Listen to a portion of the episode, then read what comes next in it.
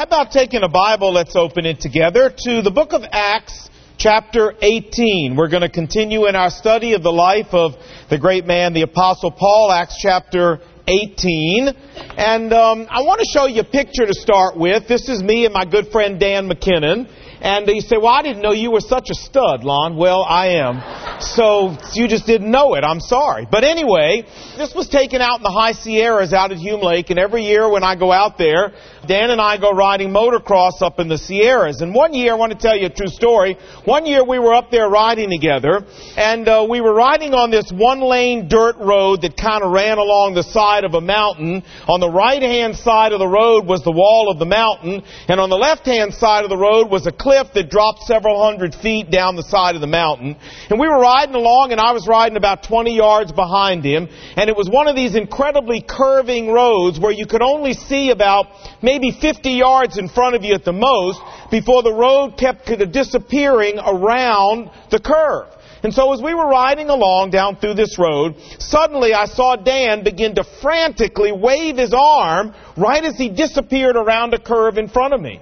And I wasn't exactly sure what in the world was going on, but I figured, well, just to be safe, maybe I ought to pull over like on the side. And so I just kind of stopped and pulled over right against the wall of the mountain. And all of a sudden around this curve comes this 18 wheel logging truck full of logs, just throwing dust like an Oklahoma tornado, and went right by me. I barely stayed alive, was on, on the side of the road. If I'd have been out in the middle of the road, which is where I was when he started waving his hand, man, I'd have been bug goop, you know, on the front of the bumper of this truck is what I would have been. I'd have been a goner for sure.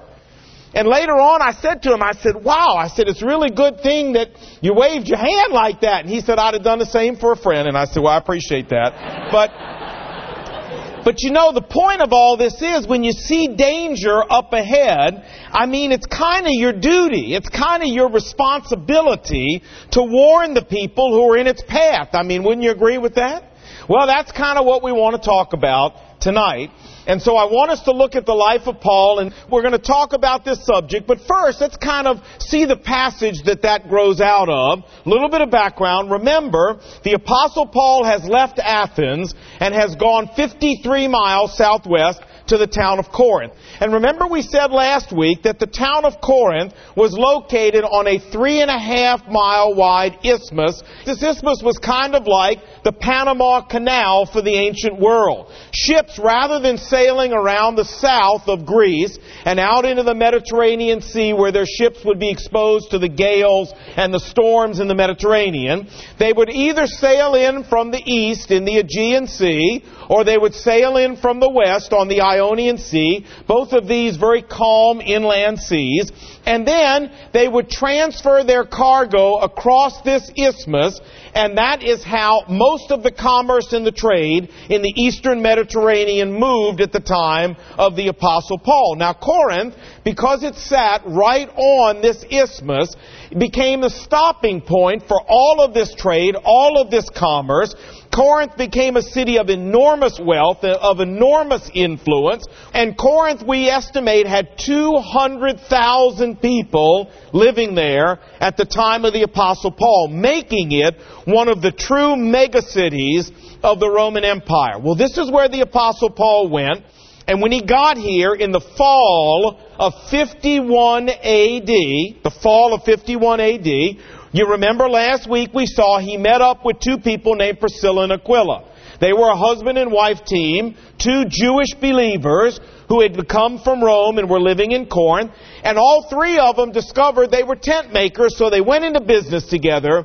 Monday to Friday, the Apostle Paul worked for a living. On the weekends, he preached Jesus. And verse 4 here says that every Sabbath, Paul reasoned in the synagogue trying to persuade Jews and Gentiles, as was his custom. The apostle Paul started his preaching ministry in Corinth, where he started his preaching ministry in every city, and that is at the Jewish synagogue in that town. Now that's what we saw last week. This week, we want to pick up and let's see what happens next. Verse 5.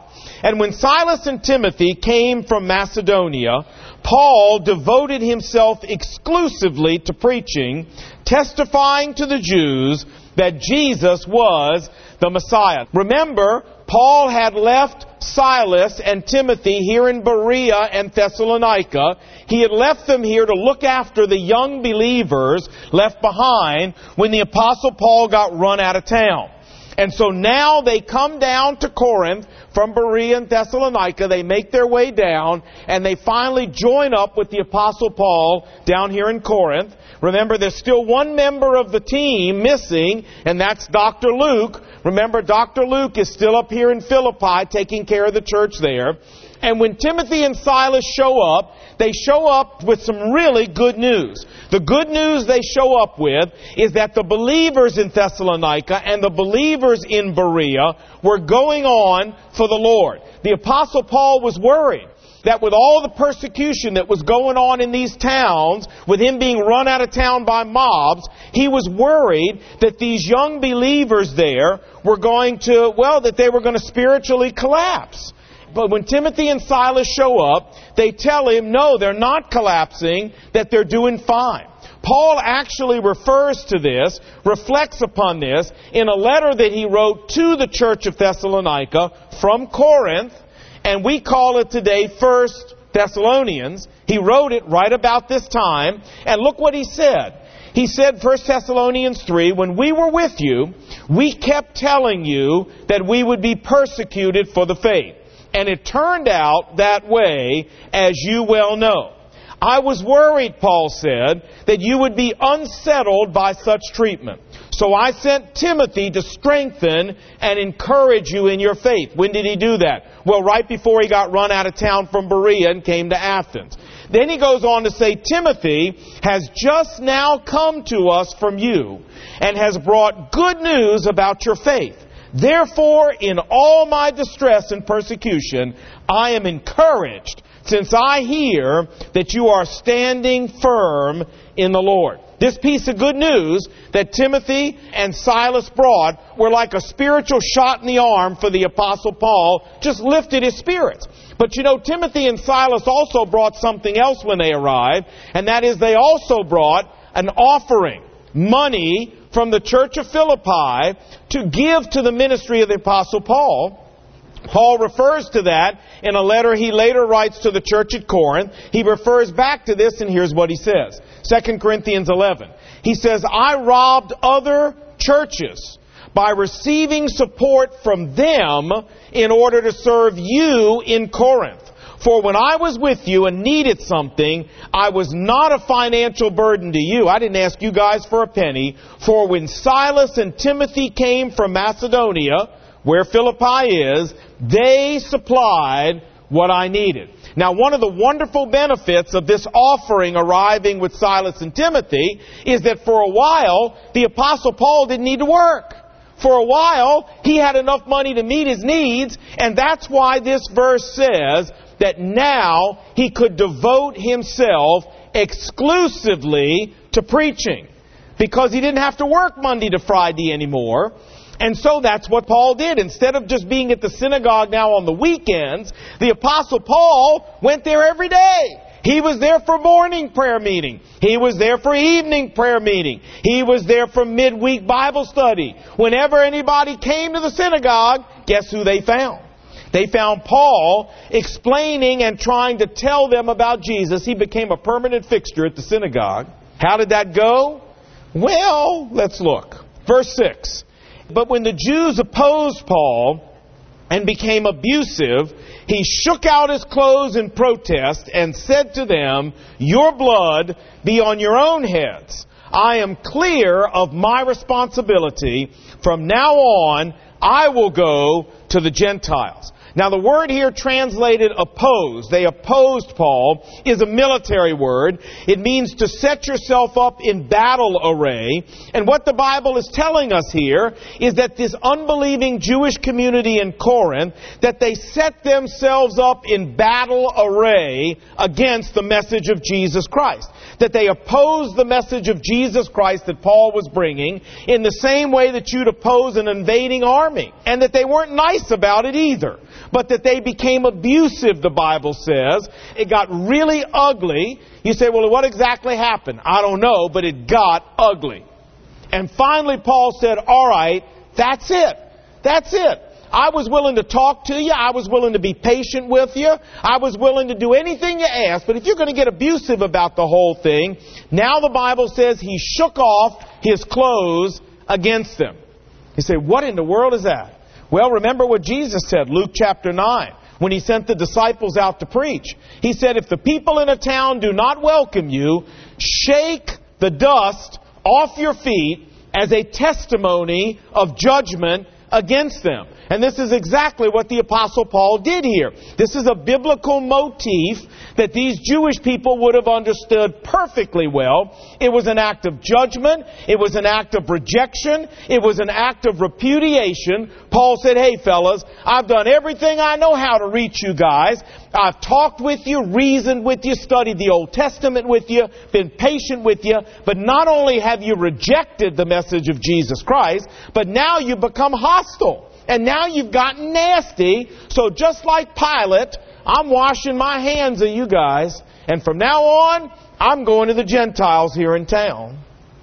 Verse 7 Then Paul left the synagogue and went next door to the house of Titius Justus, a worshiper of God.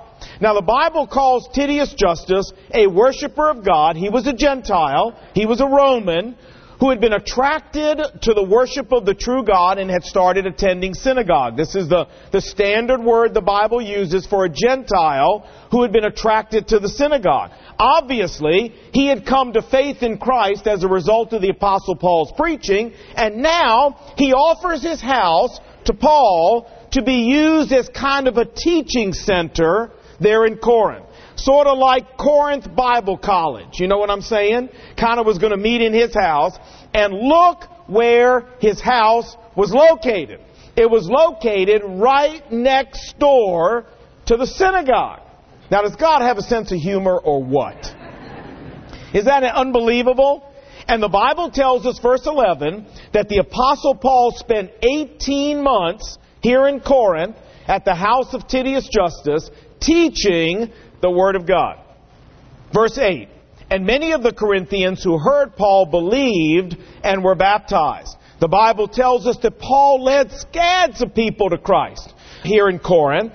And the Bible even tells us about one of the most amazing people he led to Christ. The beginning of verse 8 Crispus, the synagogue ruler, and his entire household believed in the Lord. Now, what was a synagogue ruler? Well, the synagogue ruler was the person who ran all the affairs of the synagogue. This was the man who supervised all the Sabbath services. This was the man in the Jewish community there in town who was supposed to have the deepest knowledge of the Bible, who was supposed to have the greatest zeal for the Jewish faith.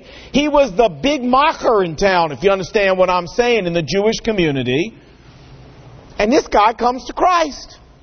And there was only one of them in the Corinthian synagogue so when he comes to Christ, they have to go out and pick a new synagogue leader because he was the synagogue leader. This guy gives his life to Jesus along with his whole family. Do you understand how huge this was?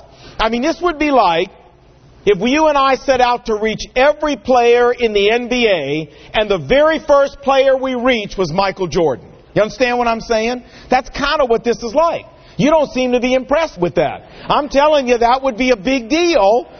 And that's what this was like. Well, anyway, we're going to pick up again and see what happens next because it gets worse before it gets better here in this town. But before we ask our most important question for tonight, I do want you to please notice Paul's comment that he made to these Jewish people. Here's what he said. Remember, he said, Your blood be on your own head. Do you remember him saying that? This is biblical terminology for judgment coming upon a person for something that person decided to do or decided not to do that brought judgment, consequences on them. And the Apostle Paul says to these Jewish people, you know what? You guys decided to ignore the message of Jesus Christ. By doing so, you've put yourselves directly in the path of the judgment of God.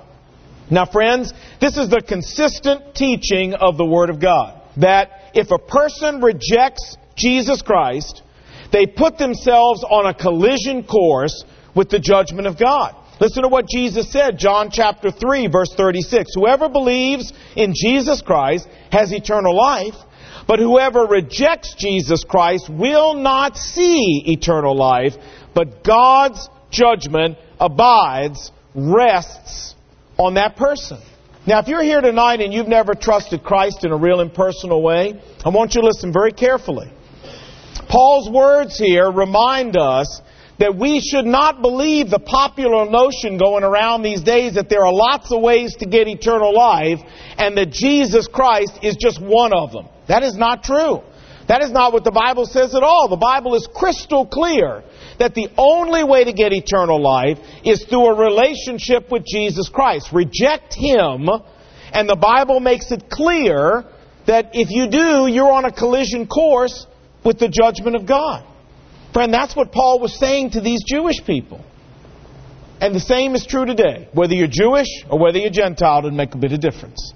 Now, if you're here tonight and you've never trusted Christ in a real impersonal way, I'm here to tell you that we have Christianity 101. It's a wonderfully safe environment where you can get your questions answered about what that really means. And in fact, you can go sign up for it in the lobby. We're going to start in a couple of weeks.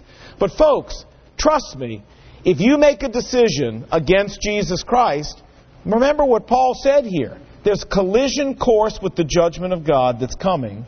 That's what the Bible teaches. Please don't believe it teaches anything else. And I hope you'll take that to heart. Well, that's as far as we're going in the passage tonight because it's time to ask a question. You know our question, right? Everybody ready? Are you ready? All right, here we go. Ready? One, two, three. So what? Right. Say, Lon, so what?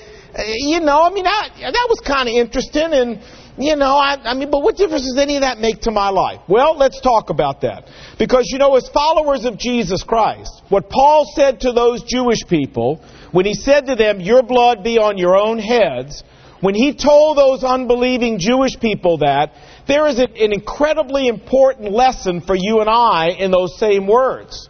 What he's really saying here is if you guys perish, if you guys miss eternal life now, after all of my attempts to reach you, Paul's saying, then it's your own doing. It's your own responsibility but friends, the spiritual truth that's embedded in these words of Paul is, think about it now, what Paul is also saying is that when we first met, when I first met you, the Apostle Paul meeting these Jewish people, before I told you about Jesus Christ, before I warned you about rejecting Jesus Christ, the responsibility for your eternal destiny, I shared a piece of that. In other words, Paul's saying here, part of the responsibility for their eternal destiny was on their shoulders, clearly. But before Paul spoke up and told them the truth, part of their eternal destiny's responsibility was on his shoulders. However, now that he had spoken up, now that he had warned them, now that he had done everything he could think of to reach them, now Paul was absolved of any and all spiritual responsibility that belonged to him. It was 100% on their shoulders now. Now you say, Lon, are you really sure the Bible teaches that? I mean, are you really sure Paul's actually saying that he felt part of the spiritual responsibility for their eternal destiny before he spoke up, before he warned them about what was out there if they rejected Christ? Absolutely. You know, friends, one of the most haunting passages in the Bible to me is found in the book of Ezekiel, chapter 33. Let me read you. It says this. If a watchman on the wall sees danger coming, this is God speaking, and he blows the trumpet to warn the people, and then if anyone hears the trumpet and does nothing and loses his life, that person's blood will be on his own head. In other words, it's that person's own responsibility. However, if the watchman sees danger coming, but does not blow the trumpet to warn the people. And if the people perish, I will hold the watchman accountable for their blood. Now it gets real personal. Listen to what he said to Ezekiel. He said, Ezekiel, I have made you a watchman for the people of Israel. And when I say to unbelievers that they will perish and you don't warn them, I will hold you accountable for their blood. But if you do warn them and they choose not to change, they will still perish, but you will have exonerated yourself. You'd be free, you're free of responsibility, Ezekiel. Now, friends, unless I have totally misunderstood this passage in Ezekiel, and I don't think I have, what God is telling us as followers of Jesus Christ here, who know the truth about Jesus, who know the truth about eternity and eternal life, God is telling us that we have a spiritual responsibility to be sharing that truth to people around us everywhere we go. This does not mean, listen carefully, that we rudely and crudely beat people up with the Bible. What it does mean is that when the Holy Spirit opens an opportunity for us to talk to people about eternity, we take that opportunity. We grab that opportunity partly because we care about people and we want them to have eternal life. That's true. But partly because we realize that sharing Jesus Christ is a spiritual responsibility that we have from God for which God is going to hold you and me accountable. Now, every time I talk about this from the pulpit, I get cards and I get letters, and they're all negative. So if you're going to send me a negative card or letter, wait first and see if I cover what you're going to say, so you don't have to waste your time. People write me and they say, Lon, how dare you? How dare you try to motivate people to share their faith based on guilt obligation, duty, and the fear of reprisal from God. How dare you do that? Well, folks, all I can tell you is I'm trying to be as true to the Bible as I possibly can the way I read it.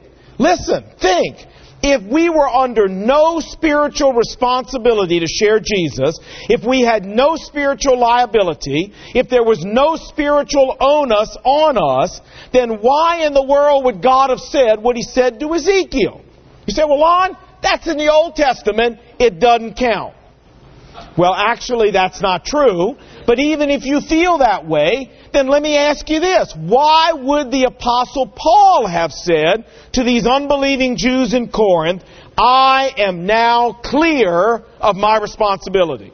What responsibility was he talking about, friends, that he was clear of?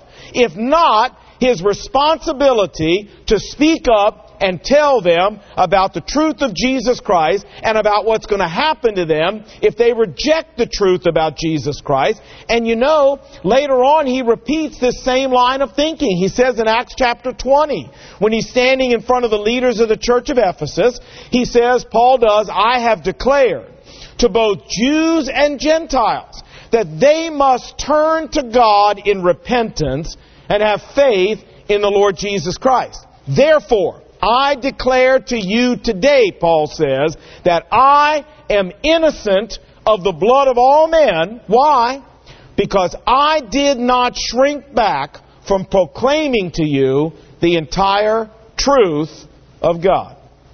You say, Lon, I got to say something. I got to say, this is the most ridiculous line of reasoning I have ever heard in my life. Well, wait a minute, wait a minute. You think so? Hey, friends, what about Dan McKinnon and me on that logging road? If my friend Dan McKinnon had seen that truck coming and had never waved his arm to warn me, and that truck would have hit me and killed me, do you think he would have borne any responsibility at all for the fact that I got hit by that truck and killed? That he didn't warn me? You say, well, that's different. Yeah, well, really, how is it different? Friends, as followers of Jesus Christ, we know that a logging truck that the Bible calls hell is headed towards every human being on the face of this earth. Every relative we have, every neighbor we have, every friend at school we have, every friend at work we have. And if God gives us the opportunity to warn them, if God opens the door for us to tell them there's a log truck coming at them, to get off on the side of the road, and we fail to take that opportunity, how is it that we don't bear some spiritual responsibility if they end up perishing? How would that be? Let me summarize. If we know Jesus Christ, friends, we're like a watchman on the wall. We know what's out there in eternity for people who don't know Jesus Christ. And we're under solemn obligation, I believe, from God to warn people, to blow the trumpet if we do blow the trumpet and people ignore us, guess what? God says it's not your responsibility anymore. You warned them, it's all you can do. But if the Holy Spirit opens an opportunity for us to share the message with Christ with somebody, and we don't speak up, and those people perish, I believe there is an accountability that God is going to require from you and from me, and frankly, I think it's an accountability He should require from you and from me. Now, I want you to know that this accountability is something I feel in a very real way every day. You say, well, yeah, Lon, but that's because you're a pastor. Well, no. No, being a pastor has absolutely nothing to do with this. I feel this responsibility as a follower of Jesus Christ. Has nothing to do with being a pastor. I feel this accountability with every person I meet professionally. I feel this accountability with every delivery person that shows up to my front door. I feel that accountability with every neighbor on my street, every relative that I have, cashiers at the market, waiters at restaurants. I mean, I'm always saying, God, you know, I know there's a train coming. And I know this person may very well be standing on the tracks and they don't even realize it. Lord, if you open up an opportunity to share Christ with them, I'm willing to step through it. And Lord, give me the courage. Give me the courage and help me take those opportunities you send my way. You know, uh, when I first came to the Washington area, true story. I was working for the Good News Mission. It was a jail and prison ministry with the headquarters in Arlington. And um, when I was working there, one day, I'll never forget it, they sent me over to the bank to make a deposit for the mission. And so I walked over to the bank, and about two blocks away, and I had the deposit slip and the checks, you know. And so I go up to the teller. She opens it up and she looks at the deposit slip and she says, Oh, she says, the good news mission, she says. So tell me, what's the good news? Well, how do you like that for an opening? You know what I did? I totally froze. I totally froze. I just stood there and kind of went hama hama hama hama hama hama hama hama. I didn't know nothing came out of my mouth. I sheepishly said something silly or stupid, took the deposit slip, walked out the door and started walking back to the mission. And I was about a block away from the bank when the Holy Spirit said to me, Hey, Lon, I want to tell you something. You know that lady back there in the bank? If that lady ends up missing eternal life, I'm going to remind you about this day. I'm going to remind you about that question she asked.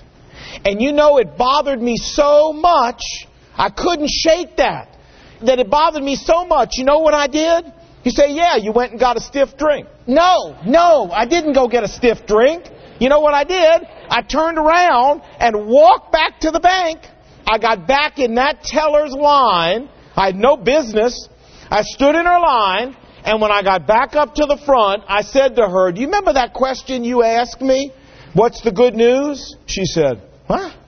I said, Do you remember I was here a few minutes ago? It was a thing for the good news mission, and you said to me, So what's the good news? She said, Yeah. I said, Well, I came back to tell you what the good news is. And she said, Oh, okay. And I stood there and told her about Jesus Christ and about what Jesus Christ wanted to do in her life. I tell you, was it hard? Yeah, it would have been a lot easier to do it the first time. It's a little embarrassing for her to say, Do you have a deposit? I mean, I said, No, I just came back to answer your question. Oh, she said, Well, that's very nice of you.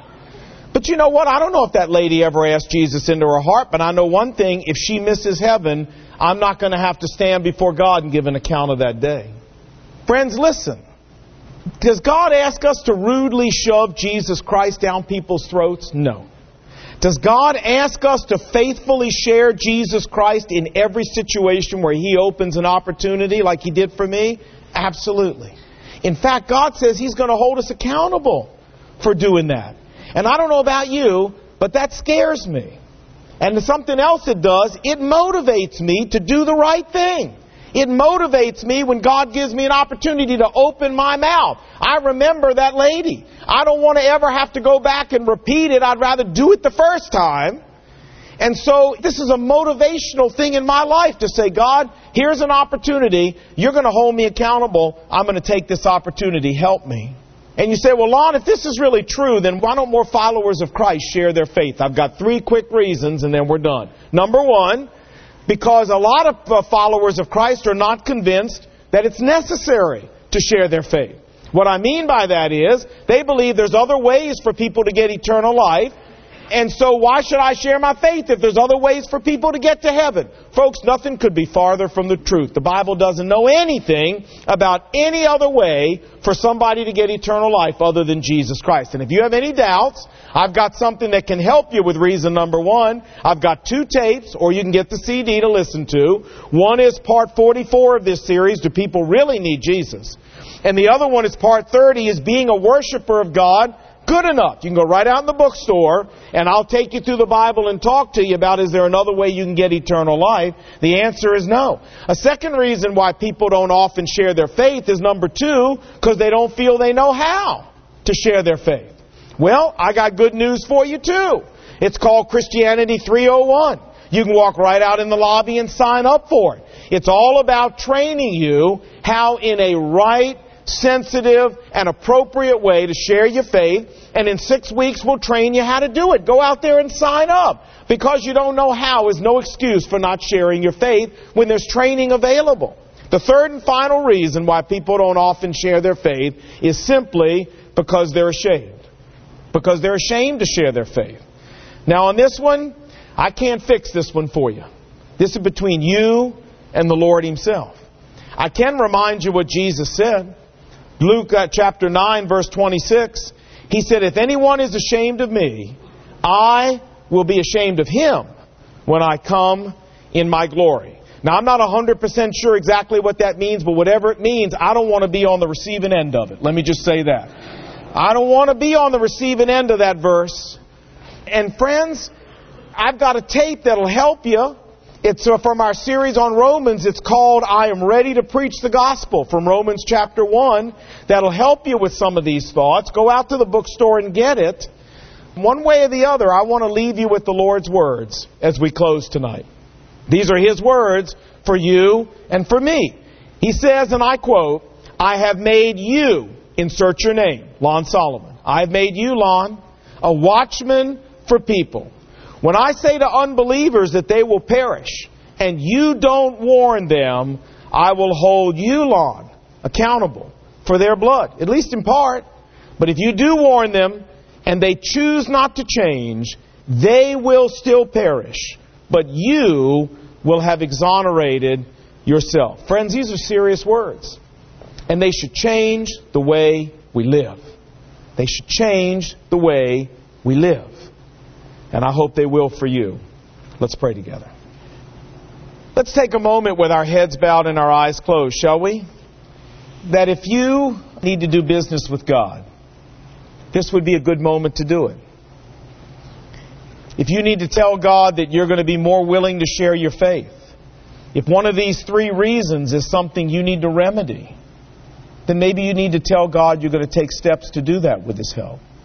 But if you need to talk to God about this subject, if you need to maybe begin a new pattern in your life, why don't you take a moment and you talk to Him right now?